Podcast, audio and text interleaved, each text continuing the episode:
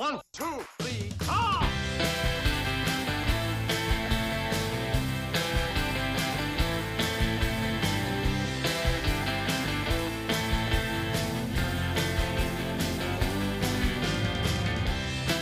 You gotta know when to rank 'em, know when to spank 'em. I don't know. I don't have a rhyme for that that really works. I was like, where are you going with Know this? when to stank 'em. I'm a, I, I, don't, I don't know. I'm gonna give up on that one. I think that's a failure from the word go. From the word jump, I didn't make it on that one. I'm sorry. Hello, friends. Welcome to episode 78 of Ranking the Beatles. How's it going, everybody? I am your host, Jonathan. Over here to my left, looking lovely today in a uh, heather gray, bluish uh, jumper, Thank you. The lovely Julia. Hi. Hi, how are you, my dear? Um, pretty good. Yeah, how was your day? Uh, that's fine. I feel like I've barely seen you today. It's been a busy day. Yeah. Yeah, I'm. I've been s- down on my computer doing a lot of research today. Ooh, research. Research, Doing the data, collecting the data. collecting the data, Studying. filling out forms, Ooh. getting dates. Yeah. Not dates like I romantic was about dates, to but say. um, like Getting dates, like calendar dates, I guess, um, for things that have happened in my family. Gotcha, gotcha. births Intriguing. and deaths and marriages and divorces. Oh and- my. That's a lot. Yep, it is. Well, very so cool. that's that's where I've been today. Good. I feel a little eyeball tired. Sure. Yeah. Sure. Well, the good thing is you have to do this podcast with your ears and your mouth and not so much your eyes. I mean, our guest is going to That's true. We will see our guest Yeah, on video, so that's true. It's fine. But, uh, I'll just be a little bit. I think you'll get through it. I'll get through it. I I'll be fine. you. I'll soldier through. I believe in you. well, friends, if this is your first time here, welcome. Uh, what we do here is we have a list of 223 songs recorded and released by the Beatles, and I have ranked them in my own order of least favorite to most favorite. Uh, being that you know, I say that because I love all these songs, no matter what. So I don't dislike any of them. I'm a fair man. I love them all, but everywhere needs a home, according to this podcast. um, but uh, this uh, this week we are uh, looking at number 138. We've made our way from 223 to 138. Significant progress. Yeah, we're we're chopping away, man. Episode 78. Love it. Um, y'all, our guest today is a comedian, an actor, author, writer, comedy historian, producer, and musician. Uh, you've seen him on TV shows, including The X Files, The Larry Sanders Show, Curb Your Enthusiasm, Silicon Valley, and in films such as Legally Blonde, 50 First Dates, 40 Year Old Virgin, Step Brothers, and I think like 97 other films. He's been in a ton of films.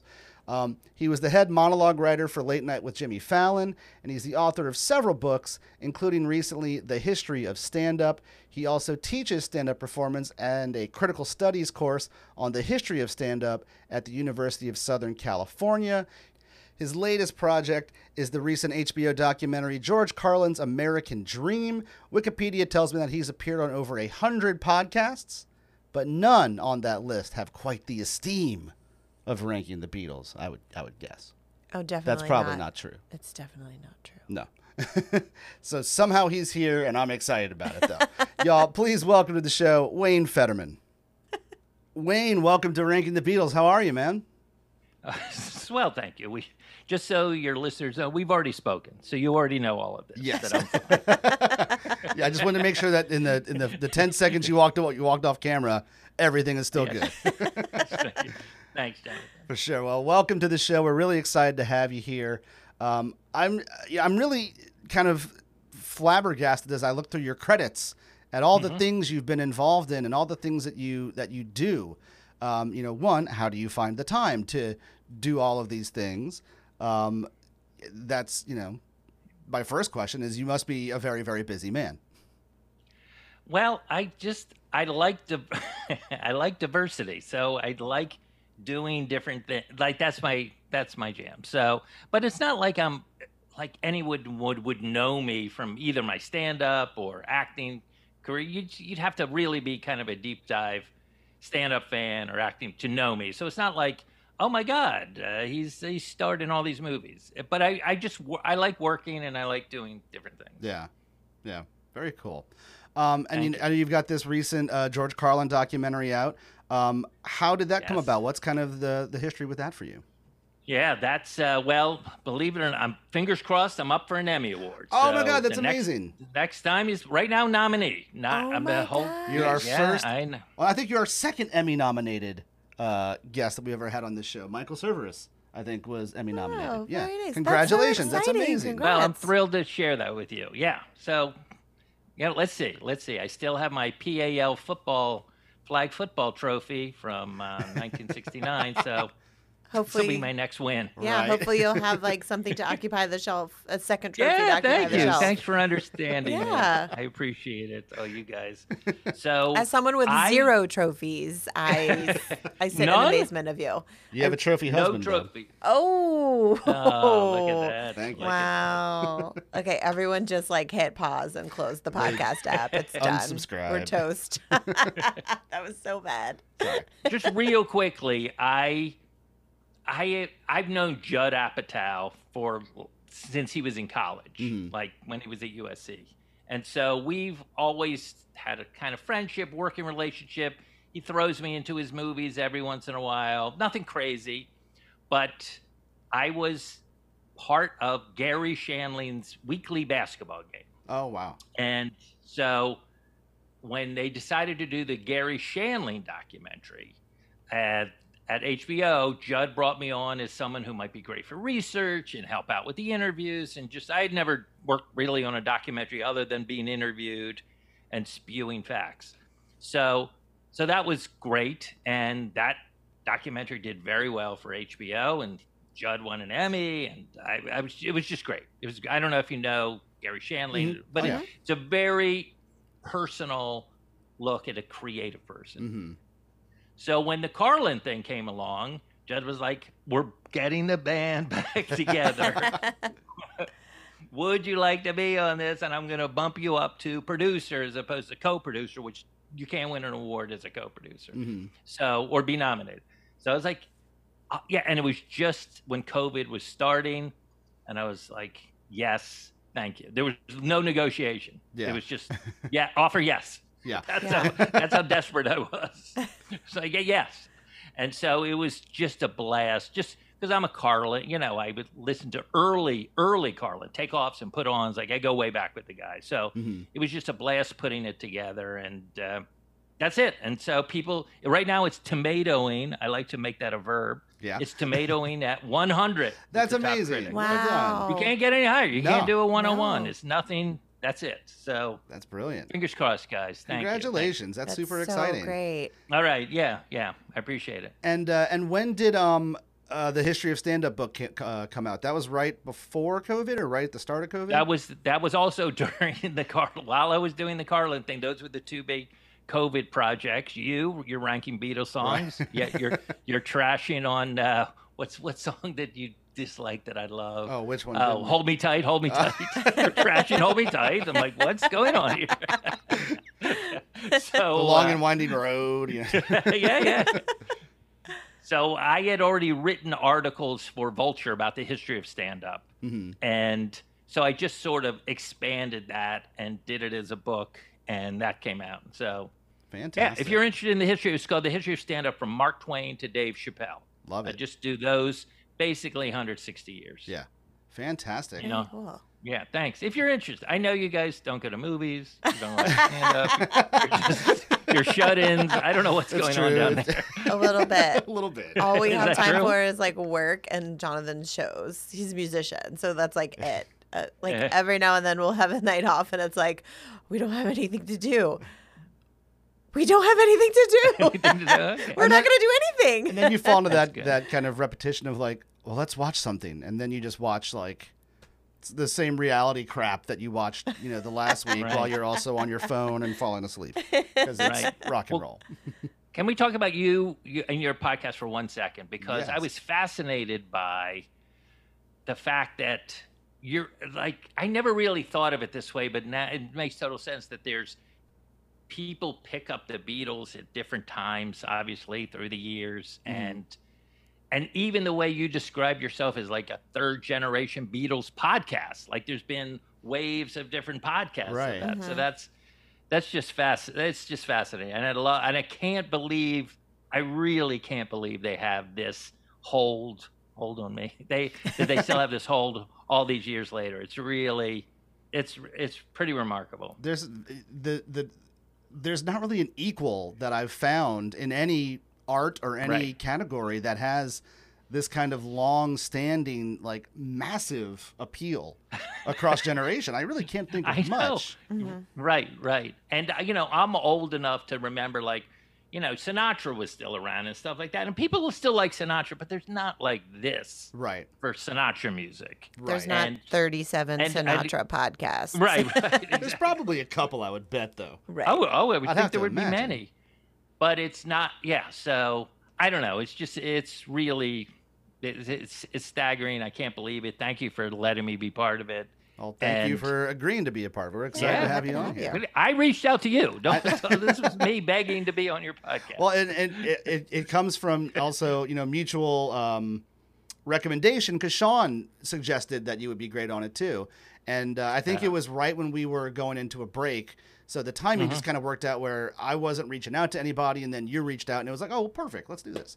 So Ah, glad we could finally do it. You know, and as we talk about uh, kind of the fandom of the Beatles with, with people, I want to know kind of what's your origin story? Like, where did the Beatles enter the picture for you? Well, this is interesting. Well, may, might be interesting to you because I actually am pre Ed Sullivan.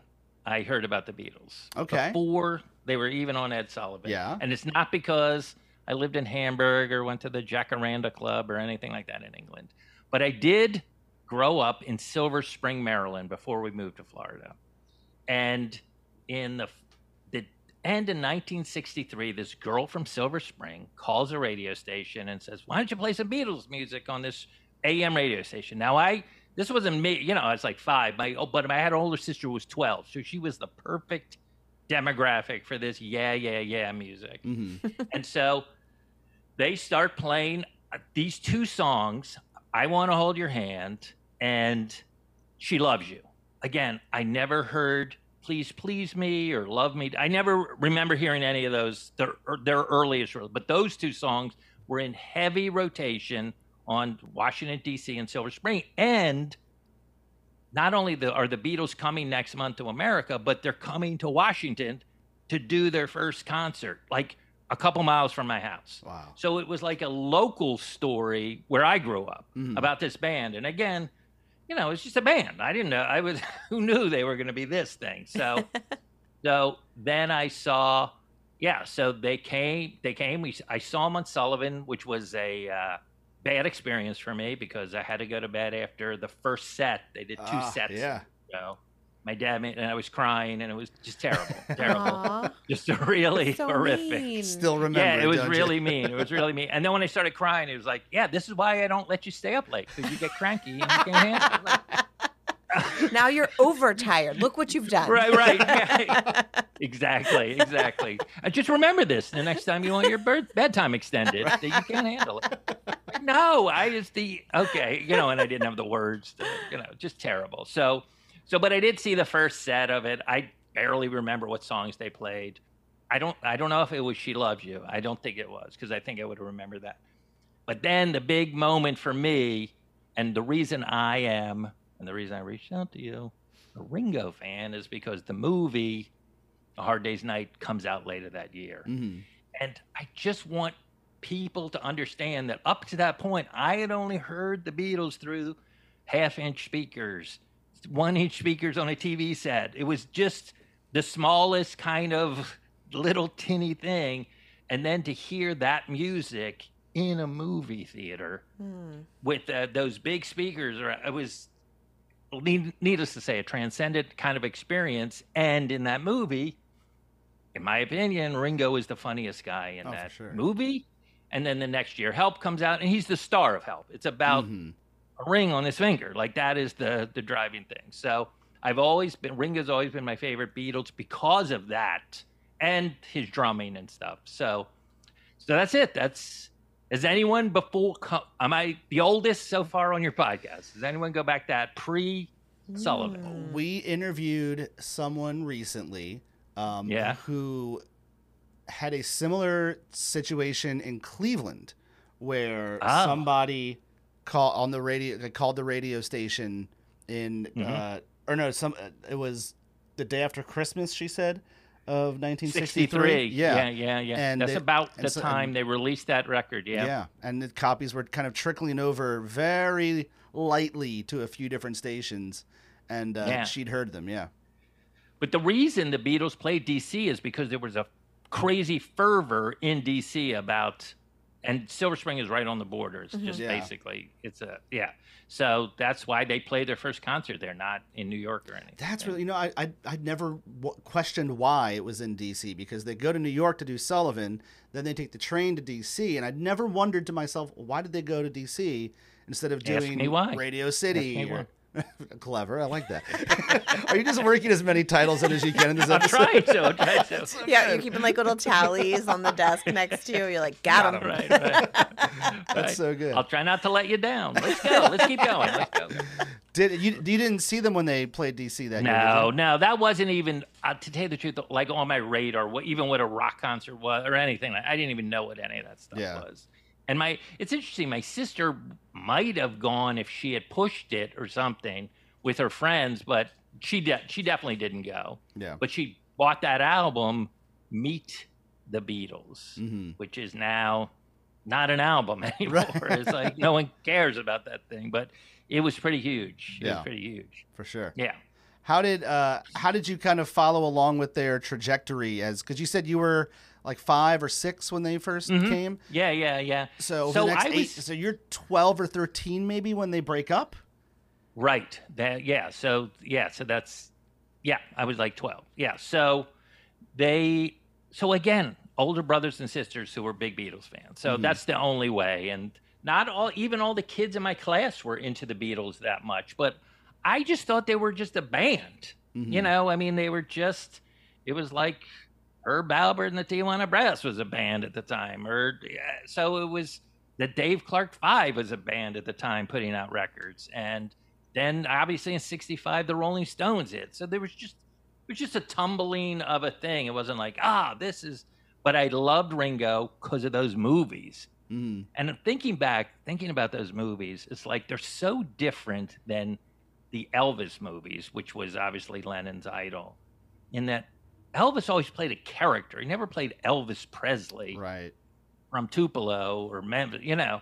But the Beatles always played the them. Those were the guys. They lived together, and so I I don't know. I just, I have a real. I don't even know if those movies are good to tell you the truth, but I they I hold them in such high esteem in my life. But sonically, they were incredible, hmm and they're just goofy. They were goofy. I don't. What do you guys think? Enough about me.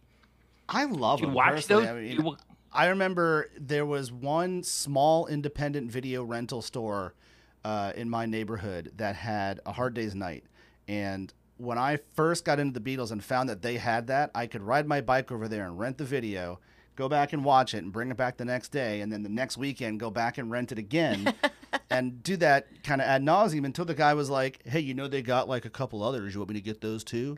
I was like, "Oh shit, yes!" So then he got in Help, and I went and watched Help, and I Uh-huh. it was color, and it was so bright, and it's such a beautifully filmed uh, movie. It's you know I I don't know that the plot is necessarily great. Um, but I would not. Who cares about the plot? You're watching the Beatles be the Beatles, and that's and play. Beatle music. yeah. Like you're Yeah. hearing the songs, you're watching the four coolest people you've ever seen get into some kind of hijink, and uh, you know, and then Yeah. Yellow Submarine. I I don't remember if I saw that before I got into the Beatles. I feel like I must have because it was a cartoon, and I feel like every kid watches that when they're really young. Right. But I remember kind of being disappointed it wasn't actually them. Like I enjoy the last two minutes when you finally see them on screen because it's like, oh, there they are. It's not like a drawing. Um, I'm with you 100%. When I was very disappointed in Yellow Submarine, saw it again, restored print a few years ago, even worse. Even worse. like, like, this is terrible. like I, I enjoy it when I've watched it as an adult, usually with a nephew or a niece, like a child. right. But I'm also kind of just like I'm here for the music until the last two minutes when the four coolest guys in the world show up on camera for a change. what about you, Julia? Ha- which movies have I seen? I'm like, which Oh, ones no. have Uh, I seen? you've I seen don't a, know. you've seen a Hard Day's Night. oh yeah, we saw That's that the one black at the and white Virginia. one. Yeah, we saw that in the theater. yeah. Have you? I don't know that you've seen Help. I don't know that I have either. I don't Oh think you've seen God. Magical Mystery Tour. No. I feel like I tried to make it. you watch that, and you were like, "No, no, I'm good." Yeah, it's not good. It's I've not seen enough clips that you've posted, and I don't want to watch this. uh, For my money, it doesn't get much better than the Yellow Submarine episode of Wonder Pets. yes. I don't know what that means. cute. I don't know what that means. so there's a, a like I guess this was like probably the early aughts Yeah. when Jack. Well, no, it had to. Jack was born in 2007, so, So, this had to be like Early 2010s. yeah. Okay, Um, so there's, 12 like- years ago. Yeah, there's like a little. There was a kids cartoon called The Wonder Pets, and it was, um, Okay. it, it was very cute. It was Like a, a duck and a squirrel and, and a ham. and a no, hamster. it was like a duck and a hamster. I forget. It was like a few little pets, and they talked, but they had cute little voices. You know, like they were really sweet. Um, and they would have like little hijinks, but the whole show was like an opera. Like it was, they would have these songs that like sort of related to the the mm-hmm. hijinks that like they were getting recurring into. musical themes throughout Yeah. the episode. Would, would this be for like three year olds? Would this be for seven year olds? I'd say this was five to seven. Like it required a to bit of okay. a bit of brain power. Mm. Okay. Maybe man, I don't know. Somewhere like in there. seven. I don't- That seems a little old. All right. And so they did a Yellow Submarine episode? They is this what you're saying? did. They did. it Oh, was very cool. cute. And they, what was this on kelp?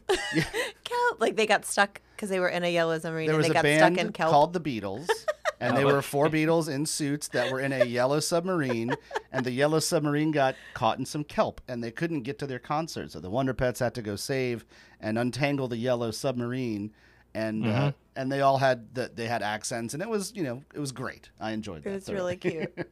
so, um, yeah, So I haven't good. seen them all. Um, you watched Get Back, I did watch Get Back. I think All of it? Yes. All of it? Yes. but Oh, you okay. haven't seen Let It Be. Uh, n- no. What is that? That's the the original. Oh film no, I from Get haven't seen that. Right. No, no, no. Yeah. I have not seen that. Um, I I actually really enjoyed Get Back. I thought it was good. Um, I thought it was interesting. Like, yeah, I liked it. Are you up against Get Back for your Emmy? Luckily not. Okay. But wait, wait. Not for, I'm not, but for directing, Judd is. Okay. So, Uh, so yeah, that's not going to be good. I'm gonna cheer Uh, for you guys because I mean the Beatles don't need anything else. Let's be honest. No, that was a, quite a moment. That was quite a moment last Thanksgiving when Yeah. that came out. Oh, God, Like, yeah. Wow. For sure. And I f- and I saw the concert. The they had just the um, rooftop concert in IMAX, and I saw Yeah. that. Oh God, I wanted to go to that so bad. Again, I'm all about the audio. If you're yeah. there's a theme. There's a theme. Yeah. I really want. We had like a big COVID spike here when that came out, so Oh, we ended up not going, and I was super bummed because I really wanted to see that. Yeah, that was weird. Yeah. Uh, yeah, you know, So I that's my origin. That's, really go ahead. interesting. I never thought about the the audio experience of like just hearing them because like I get home stereos. Maybe I feel like they got more advanced, like maybe in the seventies. Yeah. Like so, like home speakers weren't like you didn't have like big hi-fi, you know, kind of stuff. And then you know TVs were like you said, just like a little tiny speaker. Yeah. Right. So just and the like- radio was only a. I had never heard of FM until the 70s. Mhm. Yeah. And then, yeah, so it was only AM radio, these little transistor rate, which were just kind of becoming super popular. The little like five dollar radios and stuff. Yeah. yeah. So it was again, it was, it was a real. You get it. You get it. Yeah. Yeah, and listening so to when I their saw- music is such an auditory experience. Like just with the the way that they taught themselves and I guess probably learned a lot from George Martin too, how to like layer music and like make it so lush. Like maybe not at the very beginning, Mhm. but as they grew as artists, like it Yeah. it became more developed, hmm I guess. Yeah, the whole story. That's I think one of the reasons I'm into the band so much is there's just layer after layer of like what George Martin did, and this guy Geoff Emerick, and who, who's this Mal guy, and you know, there's just it keeps going on and on. So hmm hmm anyway, that's And that's my origin. That's my Beatles origin story. And there's so why I'm a many- Ringo star. There's Ringo's my favorite Beatle. there's I so many it. like parts of the story that like if one little thing didn't happen, like so much would be different. Oh yeah. like how many people were in that circle that had to be there to contribute and make them what they became. Mm-hmm. Like it's wild Yeah. how just like the whole universe lined up for this to happen. Yeah. It's crazy Yeah. to think about. Boy, I love boy, to did ha- we luck out. Right. I love to have a Ringo stand on the show though. I'm very excited about that. Yeah. It's about time. I'm glad you're Oh, here. yeah. but- Yeah, I think his yeah, I love his drumming and I could talk about him, but let's keep going. Let's keep going. How do you, uh, you know, as somebody who's in, who's so involved in comedy, what, Yeah. uh, how how do you feel about their kind of brand of comedy? Um, you know, what you see with, you know, either just kind of their, the way they improv in interviews or, you know, even like a really produced thing like you know my name look up the number where it's kind of a comedy song but it's kind of just Yeah. so weird and you don't know if it's funny or not Well, I really think a big part of their appeal were those press conferences they gave, especially that first one in New York. Again, I didn't see it at the time, but looking back and seeing the anthology, I was like, oh, I can see he, they just charmed everyone. And there's also a socio-economic element to this whole thing that, again, I had no idea when I was a kid that I've since gone into. In that, that accent of theirs is like that's a working class, lower class accent. mm-hmm. That's like that's not how posh people from London talk. And there's great stories of Ringo early on going down to London and t- talking to girls and just like you, you- uh, being completely ignored because of that accent. So this is kind of embarrassing. I, I, don't know. I mean, I guess you could say this. You know, like maybe it was like if somebody had an accent from Alabama or something like that, and they're they're just like, and they became the face of the entire United States of America. right So that's what happened with the Beatles. They became the voice of, I I guess, along with, I guess, My Fair Lady. Anyway, there's more to it than that. But I just always, I always think it's interesting that they, first of all, that they didn't sing in an English accent. A, that was interesting Yeah. to me. Unlike Gerry and the Pacemakers or Herman's Hermits or those other guys, and B, that they never like got a posh English London accent mm-hmm. and I think that went a long way. That authenticity went a long way to like charming those journalists in New York, because you know New York journalists, they've seen, you know they've seen it all. They, Yeah. they didn't think anything of this, and they were funny right off the bat. They're just funny, and I felt like there was sort of a one-upsmanship going on all the time that they, they were always trying to find like a clever way to say. Of course, by 1966, they're just tired of any interview right Mhm. it's really it's really interesting so but i don't know what is your take what is your take on like i do feel like their comedy was huge and obviously all through hard day's night especially it's Mhm. loaded with gags yeah but i really think ringo excelled in that charlie chaplin montage where he's by himself and he runs into the kid and goes into the bar and he tries to take a picture of the camera. It's just like one gag after one visual gag after another, and it was just yeah incredible. No, I- Again, Julia, I know you don't know that movie well, so I feel bad that I'm talking fine. about You're this fine. at all. It's okay. Everyone knows what I do here. I'm the half-ass fan. It's fine. oh, okay, okay. Yeah, I, I think I think that's I think that's right on. You know, I think uh, everyone that I that we've met from Liverpool, especially, those people are just funny. Like there's just Yeah. a, a natural sense of humor that they have. Um, I think with their humor, you know, there there's kind of that element of like one-upsmanship of kind of like razzing your friends when you've got a group of friends that are all really funny and everyone's just kind Mhm. of ragging each other.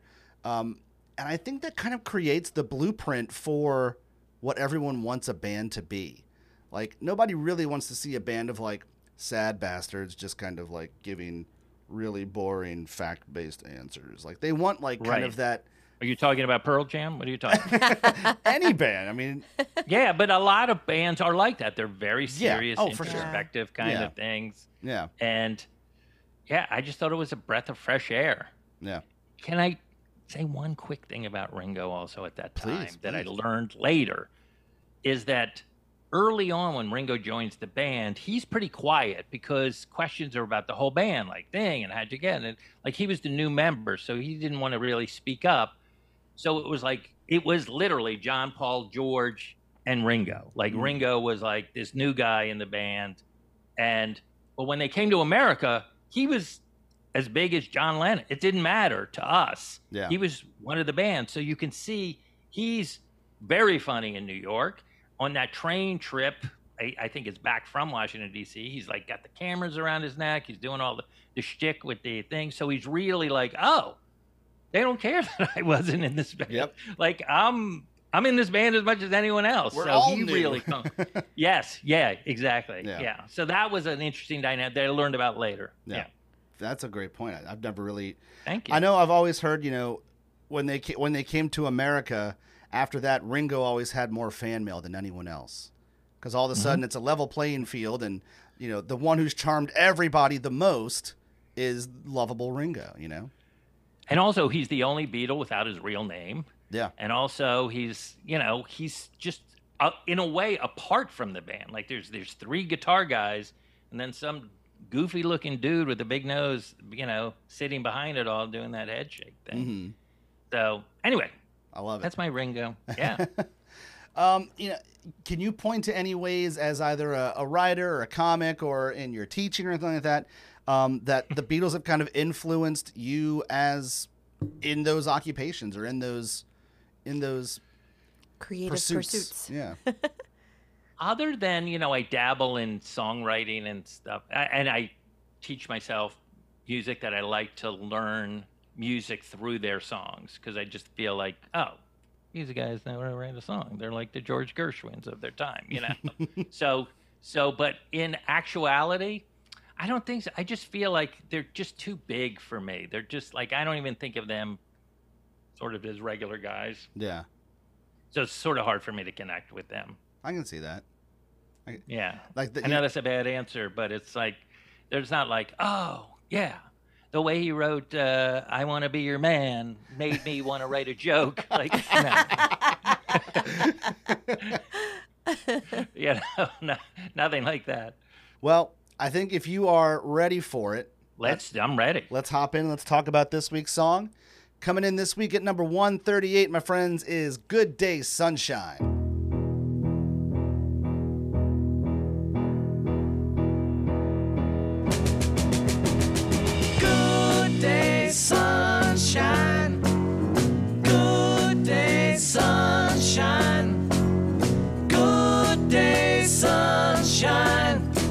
To laugh, and when the sun is out, I've got something I can laugh about. I feel good in a special way. I'm in love, and it's a sunny day. Good day, sunshine. Good day, sunshine. Good day, sunshine. We take a walk, the sun is shining down. Burns my feet as they touch the ground. In the midst of recording what was at the time turning out to be the Beatles' darkest album yet, on a lovely summer day, Paul was feeling inspiration from a couple of sources that reveal themselves in the song Good Day Sunshine. Obviously, Paul's been known many times throughout his career to be influenced by nature and weather and environment around him, and this is one of those moments. On an early summer day at John's home in Kentwood, uh, in Kenwood, you said Kentwood earlier. You were like, like where Britney Spears is from? on an early summer day at John's home in Kenwood, uh, Paul composed the melody uh, on John's piano for Good Day Sunshine, and with a bit of John's help, uh, worked out the lyric and composition of the song. Now, the other influence here was the Lovin' Spoonful, who were riding high in the UK charts at this time with the song Daydream, a bouncy, sunny song about the bliss of being in love, where the skies are blue, the sun is shining, and nothing can go wrong. Paul's even on record uh, giving credit to the Spoonful in a 1984 interview, as well as in his book many years from now. Uh, Spoonful leader John Sebastian mentions that his intent with writing Daydream was to write something similar to the Supremes' Baby Love, but in trying to approximate that, ended up with something very different and singular, as Paul kind of does here in trying to approximate the Spoonful. So the Beatles gather at EMI Studios on June 8th for a 12 hour session, spending a good bit of time rehearsing the song. They record three takes with Paul on piano, Ringo on drums, and possibly George on bass. Of the three takes, take one is considered the keeper, and Paul, John, and George overdubbed their vocals late that evening. The following day, they returned to the studio for overdubs, including a second drum track from Ringo, the piano solo, which is played by George Martin, hand claps, tambourines, and the vocal harmonies that loop over the ending of the song. Uh, the song was released on Revolver in August of 1966, and as a single in the US, Paul re recorded it for his 1984 film Give My Regards to Broad Street. Uh, the band, of course, never played it live, but Paul has played it off and on live since his 1989 tour. So, why do I have Good Day Sunshine at 138? My favorite word that gets thrown around to describe Paul McCartney is jaunty. Uh, now, jaunty is not usually used uh, in a positive manner for Paul. It's oft, it's almost always meant to demean something, like mocking someone's jaunty little hat or something like that. Uh, but the Oxford Dictionary defines jaunty as having or expressing a lively, cheerful, and self confident manner. Now, I don't see any of those characteristics being a bad thing, and I 100% see this as an accurate description of Paul McCartney, or at least the persona that he puts out there. Um, I also see that as the embodiment of kind of the feeling you get when your head's in the cloud, happy and in love. Even if you're just trudging to work in your head movie, you're skipping down the street like Dick Van Dyke and Mary Poppins with bluebirds on your shoulder, and nothing's going to ruin your day. Um, so that feeling should definitely have a soundtrack, and as he's known to do, Paul gives us one here to a T. I think this is kind of a super fun, bouncy track. His vocal is spot on, filled with personality, but it's also really nuanced in the delivery. I can hear the seeds of daydream and the vibe of the song, and also kind of the swing rhythmically of Baby Love. It's that kind of Motown swing, especially in how Ringo plays on the song. Uh, it's one of those tracks that definitely puts a smile on your face. Uh, there's a lot of flack, I think, given to Good Day Sunshine, along with Yellow Submarine and Got to Get You Into My Life, for songs being so damn sunny that they almost seem out of place on Revolver because so much of the album is heady and dark and serious. But it's kind of like a well made meal. You need the salt, the acid, the sweet, all the different elements to make it balanced. And that's part of what makes the Beatles work. You know, not, it's not all just one thing. There's light and dark, there's good and bad, yin and yang. Um, if I have to find issue with the song, I'm going to place it squarely at the sonics of the stereo mix, and this is really nerdy, I think, uh, which Oh, is now the commonly available mix. Uh, it's panned so hard with the straight drum track and the piano on the left side, all the overdubs on the right, especially in headphones. It's kind of a jarring, difficult listen. Good day, sunshine. Good day, sunshine. I need to laugh, and when the sun is out, I've got something I can laugh about. I feel good in a special way. I'm in love, and it's a sunny day. Good day, sunshine. Good day, sunshine. It's a shame because when you listen to the mono mix and everything's kind of running up the middle of the stereo spectrum, you hear exactly what they're going for. You know, adding the drum overdubs over just kind of a regular eighth note part makes the chorus so much more solid, but also makes it feel like one human doing the drum part. It feels like a band performance. Same thing with the pianos on the song. There's one piano playing eighth note chords, the other one's doing this kind of cool rolling bass part, but when it's separated so hard, it just seems weird. You know, when you put it all in the middle, it just feels like a band. You can actually kind of hear there's a tambourine on the track. You can almost kind of hear the bass when it's in mono. Uh, but I think because I've grown up with the stereo version, I've always found it kind of weird. It's kept me from maybe enjoying the song as much as I ought to. Um, I also think maybe it's a slight for not having any kind of bridge or something, but that's made up for with this great key change at the end of the song. So that's another part that's maybe done. Well, actually, I think the key change is a part that's also done a disservice by the stereo mix because in mono the voices just spin around and it's really cool. Um, so maybe I'm nitpicking, but that's my two cents. Great song, lousy stereo mix, um, but a bit of much needed light in the middle of kind of a more dark and sinister album. So them's is my two cents. Wayne, what do you say? Well, first of all, who writes that? Who writes what you just read? How does it, are you? Do you guys do it together? Is it late at night? How do, how does it all work? It's I I, want. I write all of it. It's all me. It's all my opinions. I'm a genius. I do all the She's research. I do everything. I'm totally kidding. I do zero prep for this show. Usually, like 30 minutes before the episode, you're like on your phone listening to it. Yeah, I putting notes in your literally- Who is use, this? like, who is this Wayne the Federman? Who, shitty Apple Notes app to like yeah, yeah, yeah, yeah. yeah, that's no. This is regardless of guests. Like we could be talking to the president, and I would still use my shitty Apple Notes app. It's fine. So how does it work? How does it work? Uh, well, 'Cause you know, that's that was pretty impressive. thank you. I Not that I appreciate that. agree with everything, but Sure, sure. keep yeah. uh, how does it work? Uh, you know, like the day before, like last week. When do you write it? Uh, it depends. Um, you know, right now while we're coming off of this kind of break, I've had time to kind of do everything in advance, which is nice. And because there there is times where I'm doing this the night before or on my lunch break, and it feels like I'm sweating profusely. Um, Yeah, yeah, yeah. but yeah. usually it's just sitting on the couch and you know she's watching TV. I've got my headphones on. I'm listening to the song, uh, kind of going through my notes for all the dates and The history technical parts. and then yeah. just kind of word vomiting until I get ideas and then clean it up a little bit and then realize I didn't clean So it up you enough while really I'm reading think- it. so you think Re- Revolver is a dark album? Yes. Dark in that kind of like seedy underbelly of psychedelia kind of way. Does that make sense? I don't know. I mean, I never thought of it as a, a super dark. I just thought it was just another one of their weird, you know, that mid-period. Those th- for me, it was three albums, but now it's obviously two later on. The Rubber Soul, Yesterday and Today, and Revolver. Like those three albums were like, oh, this is them all weird and experimenty Yeah. and stuff and folky and. But there's some uplifting stuff on Revolver, right? Not that, There except is. for that song. No, there there is, but I- you know, I think for me, I've always found it like you get this stretch of um, Mhm. I'm only sleeping, or Eleanor Rigby, I'm only sleeping, uh, Love You Too, which are all like minor key, sometimes kind of dissonant. Uh, then like you've got uh, you've got um, Here, There, and Everywhere is super pretty, so that's an outlier Yeah. um, Yellow Submarine.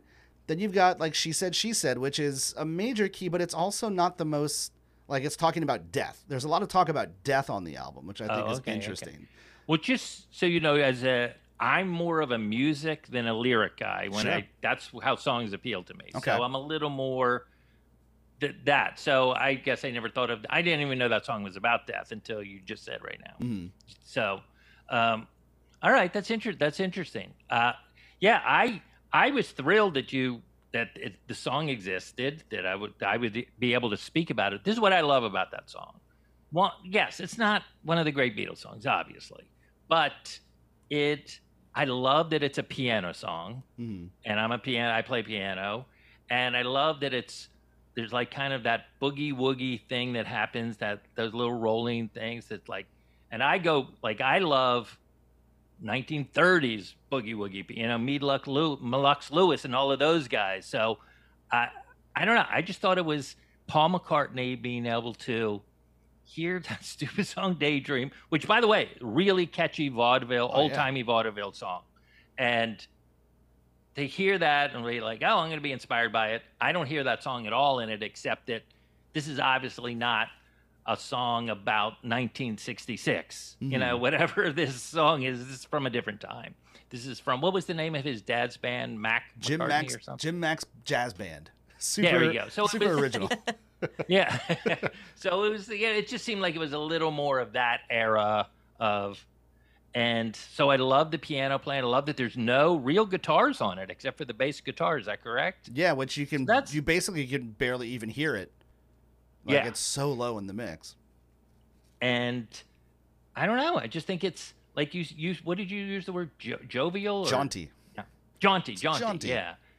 Yeah. I just it's just Paul McCartney's ability to spit out with within his genius, just absolutely catchy, effervescent, fun songs. By the way, they played the song to wake up the astronauts and the cosmonauts in space. Like, yeah.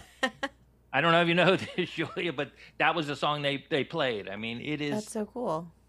yeah, it's just a really fun, little song, Mm-hmm. and I, again, the lyrics I've just listened to it lyric wise, and they're pretty inane. The lyrics, Yeah. you know. So, Mm-hmm. but that, that that doesn't bother me. I love the walk down. I love the whatever that you know. The Mhm. I, I just I just think it's catchy as hell, and it's just the genius of Paul McCartney Yeah. all, all over that. And that it's a piano song, I also dig because there's not, you know, I mean, I guess there are a lot of piano songs, but that one is really fun, really fun to listen to for me. So Yeah. I was thrilled to talk about it. I'm not ready to trash it at all. Yeah. Do you hear it, Julia, or do you, do you even care? Um, oh, I have a question. Are you a fan of like sort of what John would call like Paul's like quote unquote granny shit, like The granny, it honey depends. pie kind of stuff? Like if you're Not into honey that pie, more. but some I like. I love when I'm 64. yeah, I think Yeah. that's a really good Yeah. song. So again, it depends on the structure of the song. Mhm. Sometimes I feel like they're they just got high or got smoked marijuana and tossed it away, and that it wasn't a good song. But yeah, some of those I do. I I think you've already trashed Obla Di Obla Da, right? Yes, we have. Okay. So that's, that's also another a one John that song. yeah. yeah, but that's another one I love. I just find it infectious. Yeah. And by the way, when I saw McCartney, not bragging, I just saw him. Um, he played that song, and he played it on the last tour too. Yeah. he that's a real crowd pleaser. Oh, that 100%. song, Blood. A Yeah, hundred percent. So, so that's just he has that ability to write. What granny songs is that what they he, they call them? Yeah, his granny shit. Is Yeah, his John, granny John shit? Yeah. called his granny shit. yeah, yeah, yeah. He has a, the ability to write that, and I love that connection to his dad and to. There's something called music hall, hmm you know, performance that was very big in England. That he's part of this sort of sing along stuff, and yeah, I real. So again, it depends on the song, but I don't go like, ah, this is ridiculous. What was it? Pat Boone could have written this. Right, hold no. Pat Boone could not have written this. I, All right, I'm getting something on. Are you see? Okay. Uh oh. what? Do you? All right. Sorry. Sorry. I'm getting some. There was something popped up on my screen that had nothing to do with you. Oh. I panicked. Panicked All is like a good. 90 year old All is good. looking at the remote. The Okay. machine's broken. Jonathan, come turn the machine off. sorry, sorry. But uh, yeah, the, and and again, like what I said earlier, for me, those albums, Rubber Soul, Yesterday and Today, and Revolver, were all the the mid section of their careers, and again, now they're just they've been collapsed back to two albums. But when I was a kid, that wasn't the way at all. Mhm. I mean, it was so like Rubber Soul and started with a folk song, you know, Yeah. or I just seen a face or something like that. So just it's interesting how people. I'm I'm wondering if there's going to be another way to digest these Beatles, and there is. It's called streaming. And Mhm. you know what the number one streamed Beatles song is? I'm sure you do. I'll let you guess. oh my god. Uh. Hey Jude. No. No. The number one stream Beatles song. I have no idea. It's not a John or Paul song, Oh. that is correct. nor is it a Ringo song. Okay, you don't. Don't pass me by. It's- the number one Beatles song of all time. oh my god, I'm dying. um. Uh. Goodnight Vienna. Number one that the solo right- Beatles song is "Goodnight Venus." Uh, I'll give you a hint. There's Uh, it's about the sun also. Oh, here comes the sun. Mhm. Yep, Interesting. you got it. Yep. Interesting. I feel like it's um, George Harrison's revenge on those Right. guys that didn't pay attention to him all those Mm. years. From the grave, he's like, "I got you, Yeah, yeah, got him. right. Yep. But no, that's that's totally accurate. I think streaming gives a whole new way to listen, and you know, people don't necessarily the youths don't necessarily listen to like full albums. They find the playlist, and the playlist is whatever order that you know the algorithm puts it in. Um, so their experiences are totally different. You know, and also like you've got um, Beatles uh, Beatles radio on Sirius XM, which we listen to all the time, and you hear alternate versions and live versions and uh, you know all kinds of things. It's a whole different experience than just like here's Revolver, let's listen to this, and now you go to Sergeant Pepper. Like it's just a very different uh, intake, but still just as interesting. What of course, on this? that's what I'm much saying. Beatles. That was my my whole point was that I digested the Beatles way different than you did. Right. And Mm-hmm. there's somebody now listening to the Beatles who are getting it in a different way. So Yeah. I love that continuation. What you Yeah. think on this one, my dear? Um, first of all, to calling back to like what you were talking about, I I can see the through line from uh, Daydream to this, Mm-hmm. uh, but like Baby Love, I don't know. I, I don't like. So How? it's kind of in that same like it's got that same feel of like dun dun baby, baby don't leave me. Good But that's not Baby Love. sunshine. You're not singing Baby Love. oh, That's not what is what's, what's what is that? That's I uh, don't want to sing it because I'm not a good singer. Which one's baby love? Baby love, Baby Love. Love, my baby. Love. It's the same feel. Like, I'm baby, catching oh, it I down, miss love.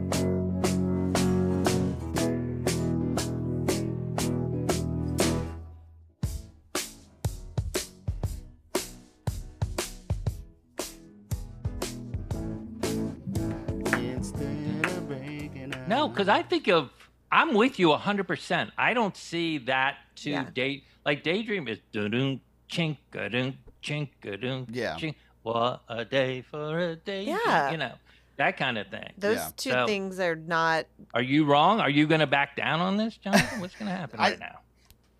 I I'm mean, not you're gonna back only down, and I'll repeating tell what you- they said. That's what they said. So, Yeah. so uh, John Sebastian said he was trying to write "Baby Love" and came up with "Daydream." So he obviously was. He didn't come up with the thing he was trying to come up with.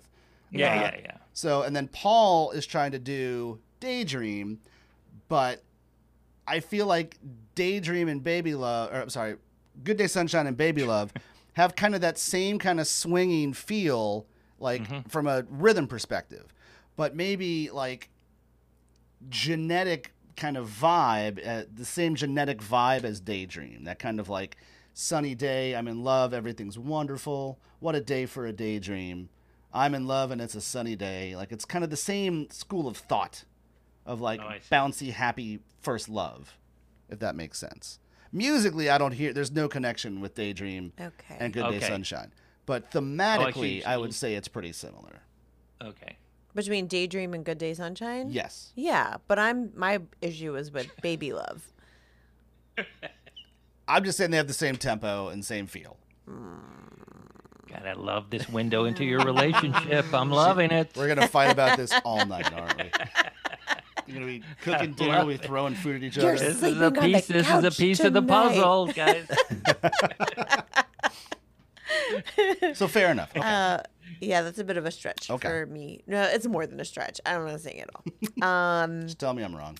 I, I think this, I think the lyrics match the song. Like the whole feeling that he's invoking with the lyrics and the music, like it all works together and lands where it's supposed to. Mhm. Like especially because you know where why he wanted to write the song and what he was writing about, and it all like nailed it. Um, there's no innuendo, there's no hidden meaning. It's a cheerful song about a cheerful day, and that's exactly what you get. Um, I think it's a fine like middle of the rankings song. Like it's it's here right in the middle. Like it's you know it's not genius. I mean, it, maybe I shouldn't say it's not genius. I don't know. I'd argue it could be genius. It's not the best thing that they've done. It's certainly not the worst thing that they've done. It, it's just like a fine song. Like it, it feels like one of those songs that he just like wrote in a day in a couple hours, But and they put it on a record. that's part of but the that's genius, part of the genius is is, that he he, can could write a song this good. Shit that out in a day, and generations will sing it. Yeah, because it's catchy as Yeah. hell. It perfectly surmises it, exactly what he's singing about. Yeah, Like, what is more perfect for "I'm in love and it's a sunny day" or uh, what is it? I I feel good in a special way. I'm in love and it's a sunny day. then the music that's playing behind that song. Yeah. It's Yeah, perfect. I, I Yeah. agree with Julia. It does. The music does match the lyrics, Yeah. as kind of inane as they those are. But yeah, I agree with you 100. percent I would say maybe that they're all kind of infectious, kind of toe tapping songs, Mm-hmm. As opposed to like here, there, and everywhere or something like that. So Right. it's that's- it's not like creative genius, but it's a really good song. yeah. Like it's not, you know, it's it's stirring an emotion in you, and it might not be like a deep, complicated emotion that sometimes we want from music, but it's like, you know what? It's a it's like a spring day in song form, like a perfect spring day.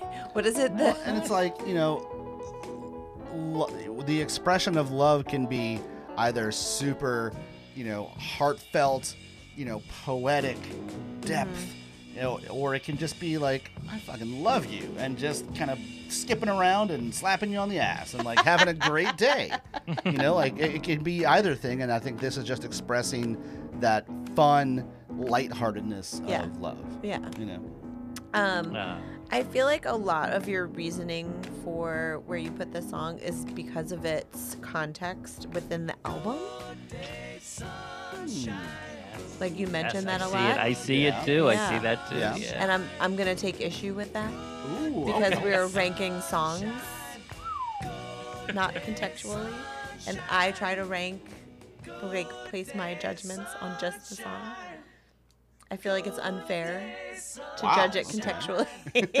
even even when you get to those songs on the B side of Abbey Road, it's gonna be hard to un- uncouple those songs. So I. I will I'll give you a little bit of the how the sausage is Uh-oh. made is that when it comes time to ranking that I have um, Golden Slumbers carry that weight at the end are I, they have to be together. So got it. Okay. I'm not saying that these are their numbers, but 10, 9, and 8.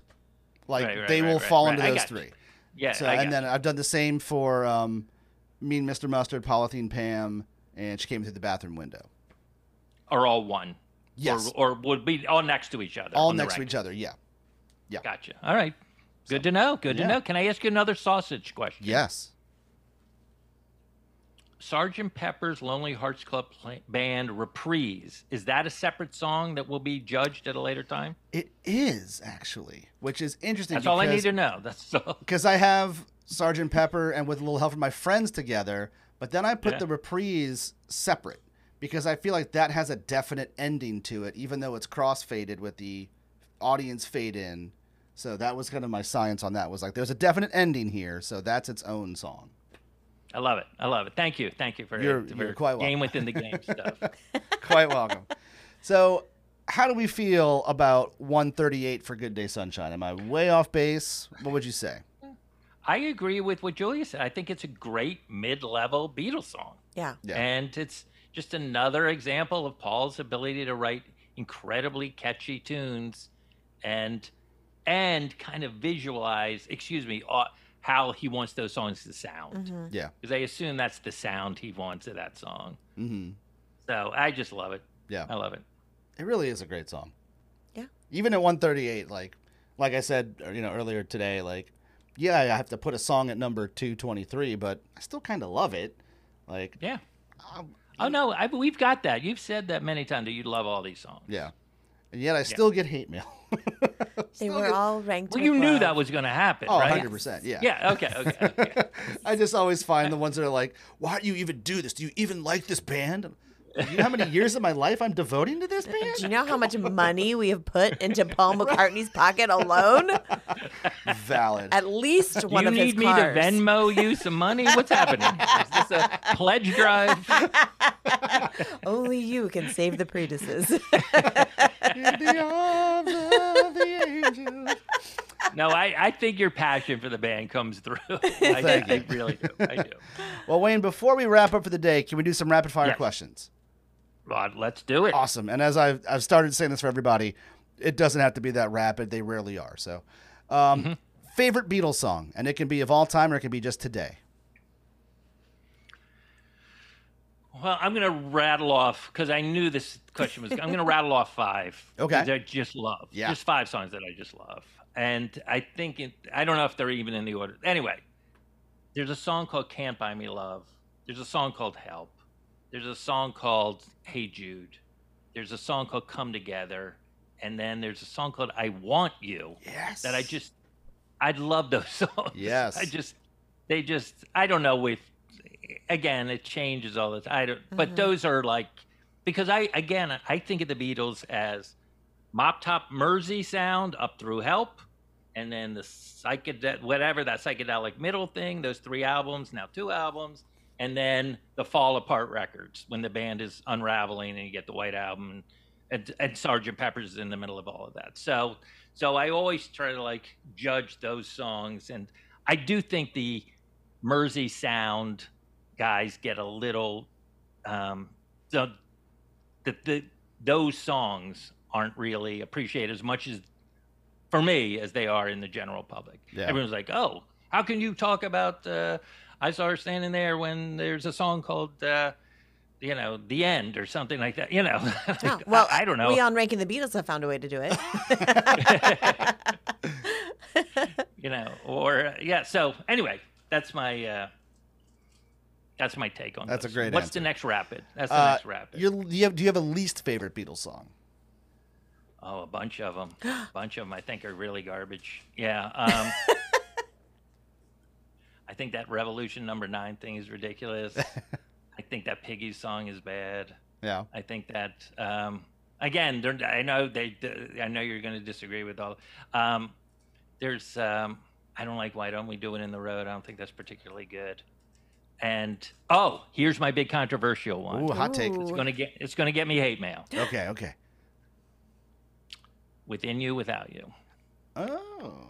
Interesting. Yeah, people think that's a good song, and I'm like, you got to be kidding me. Re- okay. gotta Okay. Huh. Yeah, yeah, Uh, I know. I know people. uh, Some some people that's their favorite song off, Sure. of, off of that album. But How do you like feel that- about um, "Love You Too"? Off Revolver. yeah, yeah, I know that Because they're song. kind of flip Uh, sides of the same coin. Yes, yeah, yeah. Not great, not great, not great, but I think it's just because it was in the middle of, you know, this this opus that they're doing, Mhm. and then there's like, oh, I'm gonna guess what? I'm gonna do this thing that no one's gonna like. That okay. Say George Harrison's my least favorite. so I think you can sense that. I love it. uh, favorite Beatles album? I'll give a couple. A couple. Sorry, I love Sergeant Pepper's, uh, despite that song on it. I like Help again. Yeah. I just think that this the yeah. I mean, it's got yesterday on it, and then Abbey Road. You know what I I don't is um like the Revolver or Rubber Soul are not in my top three. And I feel like most people I talk to, Revolver is their top album. Yeah, yeah. Like they they just think that's I don't know how you feel, Julia, about that or anything, but it's really interesting how that thing has like skyrocketed in my lifetime Yeah. to the top. Did you get that sense? Yeah, I, I feel like for the longest time it was always like Sergeant Pepper was everyone's Yeah, number yeah. one, and then it be like Revolver was like the cool stepbrother that like the cool Yeah. kids liked, and now everyone says Revolver is their favorite. Um, and there was there's been periods where Revolver was my favorite, but there's been periods where Abbey Road was my favorite. There's been periods where Mhm. maybe Magical Mystery Tour was my favorite. Like that's kind of those have they've No all kind of moved tell you, around you know, for you me. know, yeah. Well, I mean, I don't know if this is going to be your next question, but I don't think Yellow Submarine is anyone's favorite album of theirs. Probably not. No. Probably not. Probably But not. maybe a kid. I don't know. Maybe a kid. Maybe a kid that. The one, the, the, the Beatles fan who like really loves orchestral scores, like loves the second half of Yellow Submarine. Can I throw a little piece of trivia in there? That's I again, you know, George Martin did the score for A Hard Day's Night. Again, I'm into these, especially those two movies. I feel like, Mm-hmm. but that he didn't get along with the director Richard Lester, and didn't do the score for Help. Interesting. That is not, yeah. I don't know if he's banned from the set. I don't know exactly what happened, but it's really, Is it uh Like- like Ken Thorne? Is he the one that does the score for Help? I think so. I think Yeah. I think that's right. But it's really surprising because I no, I've never heard a bad word about George Martin in my whole life. Interesting. Like everyone, like he's the buttoned up guy who was six years older than them, but seemed like a dad to them, and the whole. Mhm. th- and then all of a sudden, what? Yeah, that's really interesting. I didn't know that he was that they that they didn't get along, and that's why he wasn't involved. Wow. There's actually an album he put out called George Martin Plays Help with his own orchestra and does songs. It's insane. Good for like him. again, this little side. Somebody with more Beatle knowledge can fill you in on that. But anyway, yeah, What did that director do? him and Richard Lester. Who knows? Yeah. Interesting. Yeah. Now I'm curious. Now I want to dig in on this. one. Yeah, Um, yeah, yeah. I'm, I'm gonna need the dirt on that. Right? That sounds like a really good story. Like, what made George Martin say, "I don't have time for this shit"? Or could have been the other. Could have been the other Richard way, yeah. Going like, I can't deal with you and your white shirt and black tie or whatever. you know, Nah, that's, that's the only way I no, see that. it was You got way definitely. too much pomade in your hair, guy. It's definitely George Martin walking away. I'm gonna I'm gonna go with that. Yeah. I like that version. Yeah, I'm gonna stick I with love. it. Have you ever seen uh, George Martin put out a record? I think it's called "Off the Beatle Track," and it's all instrumental orchestral versions of Beatles songs. This is like 1965 or 66, and I think like the cover is like him in this kind of like loungy chair with like four or five women like laying around him, Wow. What? all Okay, like then. with like bouffant hairdos and like Beatle albums. it's really goofy. That's but so like, weird. Good on you, buddy. Yeah. Milk it. All right. Uh, I mean, I, I know we were talking about it earlier, but we were talking about all these pieces that came together to create the Beatles, but just him on the Parlophone label and this, mhm. And was the comedy record Yeah, guy. a guy who came from comedy Right, records. so- yeah, yeah. So that's you know the goons and sellers, and it's just incredible. yeah, Sorry, that is kismet. Uh, what do you feel is the most overrated Beatles song? Oh man, that's a great. That I didn't expect. Okay, let me think. let me think. The most over. So what does that mean? The people love that I think is not. I don't really know. Uh, hmm. One that you're just like, eh, you know that Well, everybody loves it. You're like, yeah, Well, I say. Um, I there is. I have to say there is. There isn't like one super popular Beatles song where I'm like, what are people hearing in this? This is ridiculous. Like I feel. Um, I will say, just as a side note to this whole thing, because I talk to people a lot about their favorite songs and lists and things, and one of the most infuriating answers I ever get with like someone like talking about, okay, mate, like well, let it be. Mm-hmm. Like somebody's like, and again, let it be is not my favorite song, but I get why that was a, a thing, and so. He was like, I used to like Let It Be, but then they played it too much, and now I don't like it. It's like, you're a moron. That's not a reason to dislike a song. yeah. You can't punish the song because it's popular. You can be tired of a song. yeah, you can be tired of personally, like The connection like, can change to it, but yeah, it doesn't make it bad. Jesus. Yeah. It's it's bad now. It's bad now. now you're right. I have right, because it- decided. And you know why? Because it's too popular. now. Uh. All right, so I'm I'm, I'm punting on that one. Okay. Uh, most underrated Beatles song. So you, now you just did. You just said, uh, "I want you, she's so heavy," and I think Is that that's, underrated? Yeah, yeah. I think that's the most That's- underrated Beatles song. If I had to, oh, you do. Mhm. Man, that song's epic. it's so great. That's so, It does is- so much with so little, and Yeah, it's yeah, such yeah, a yeah. cool arrangement. It sounds like nothing they ever did, uh, and I, j- I, ado- I adore that track. I'm with you, brother. Yeah. I'm with you. I just, uh, yeah. And it's w- in the headphones, especially. Oh yeah, when you can really hear uh, Billy Preston on the chorus, just kind of really digging in, like it's like he goes for the full gospel keyboard run. Oh, it's just so cool. It's beautiful. It is really beautiful. Yeah. Uh, last one, your favorite Beatle memory? Anything associated with a Beatles song or the Beatles you know, music was playing during a thing or you saw a thing? I will have to say, my, f- I think it's the credit sequence to help. Yeah. the opening credit sequence because it starts in black and white and it's i don't want to ruin it for julia i don't want to ruin it but It's fine. You can ruin it. and again you know that's one of my top five beatles songs like i just think that's pop music perfection that yeah. song Yeah. and it's not it's not a love song it's about a guy who's in trouble like it's really uh, again, obviously one of my. So that combined with what's happening on screen is, I would say, one of my, maybe my top Beatle memory now.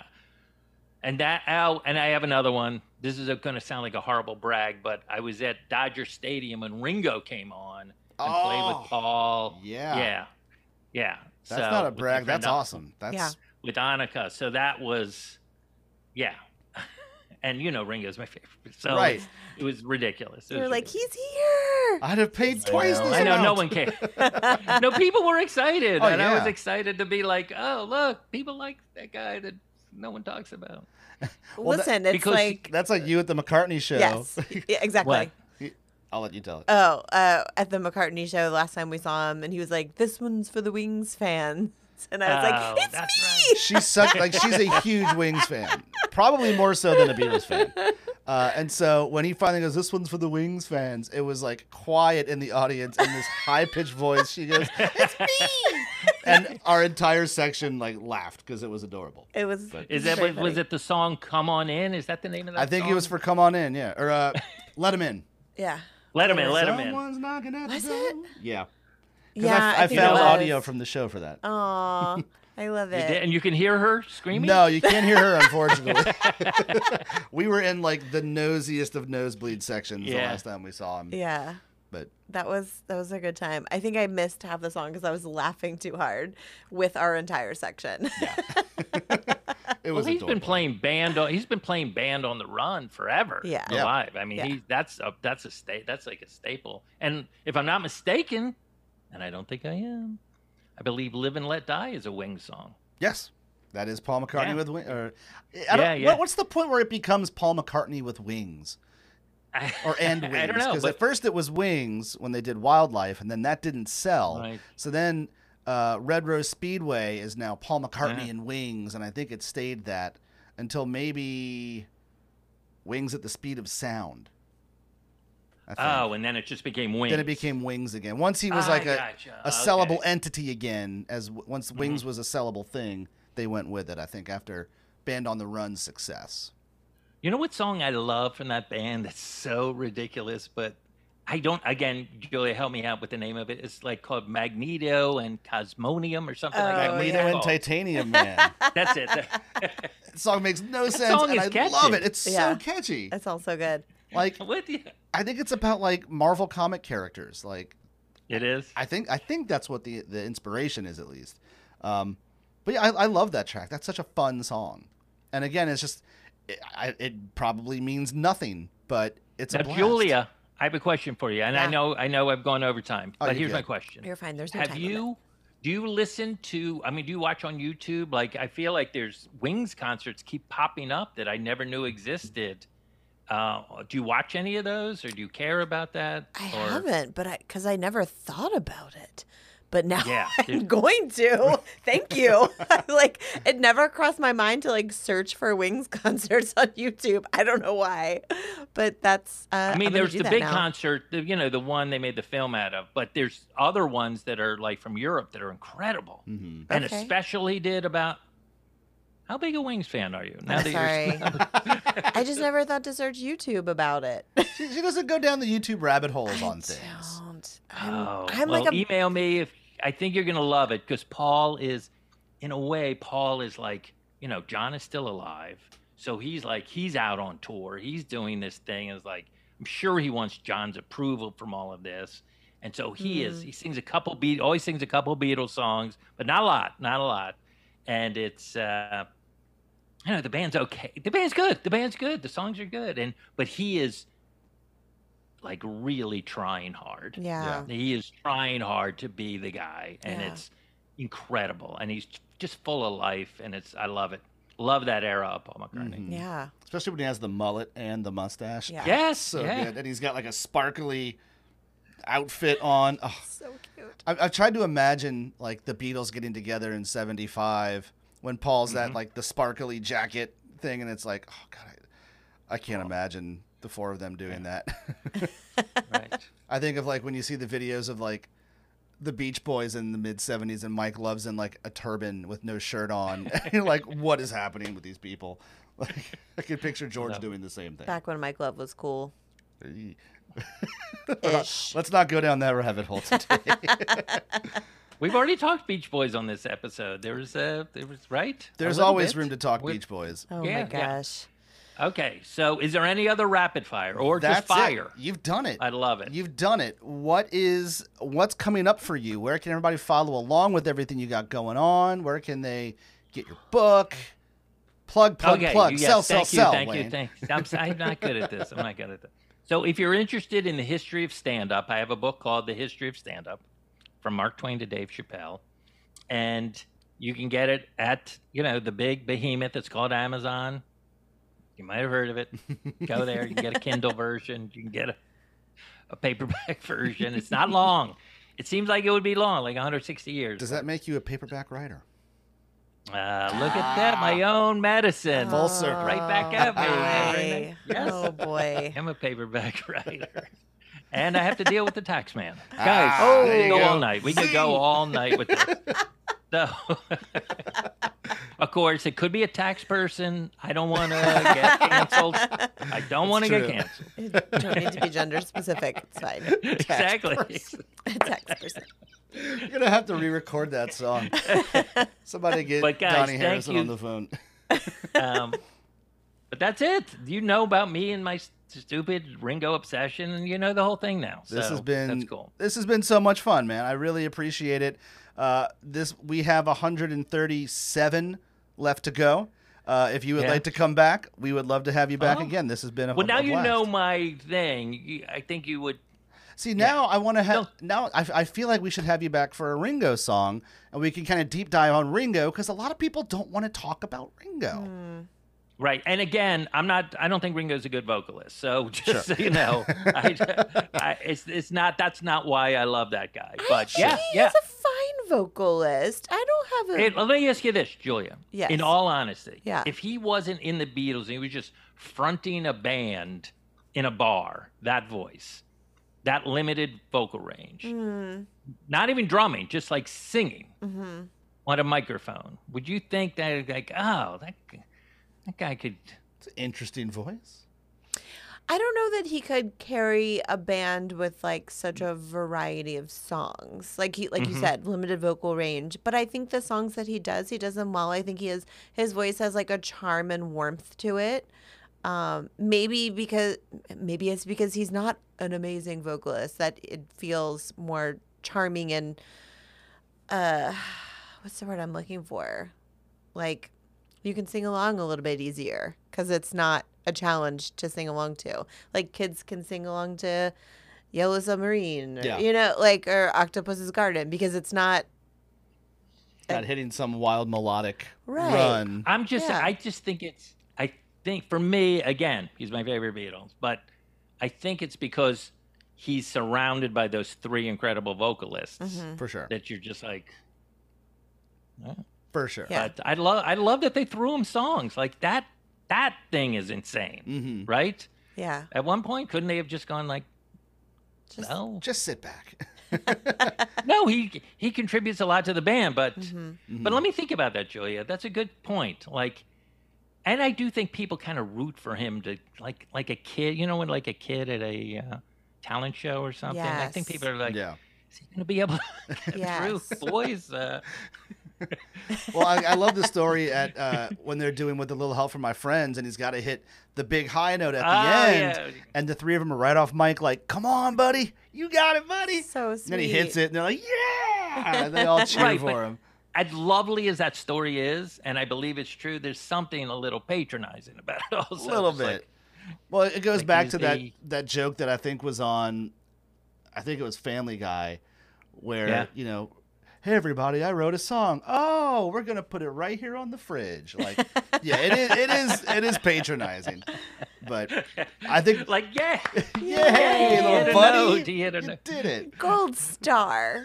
no, no. I, again, I yeah. So anyway, so that would be awesome. That Let's would be awesome. Let's do it. I mean, Okay. it's hard when you're in a band with three of the greatest songwriters of all time. valid.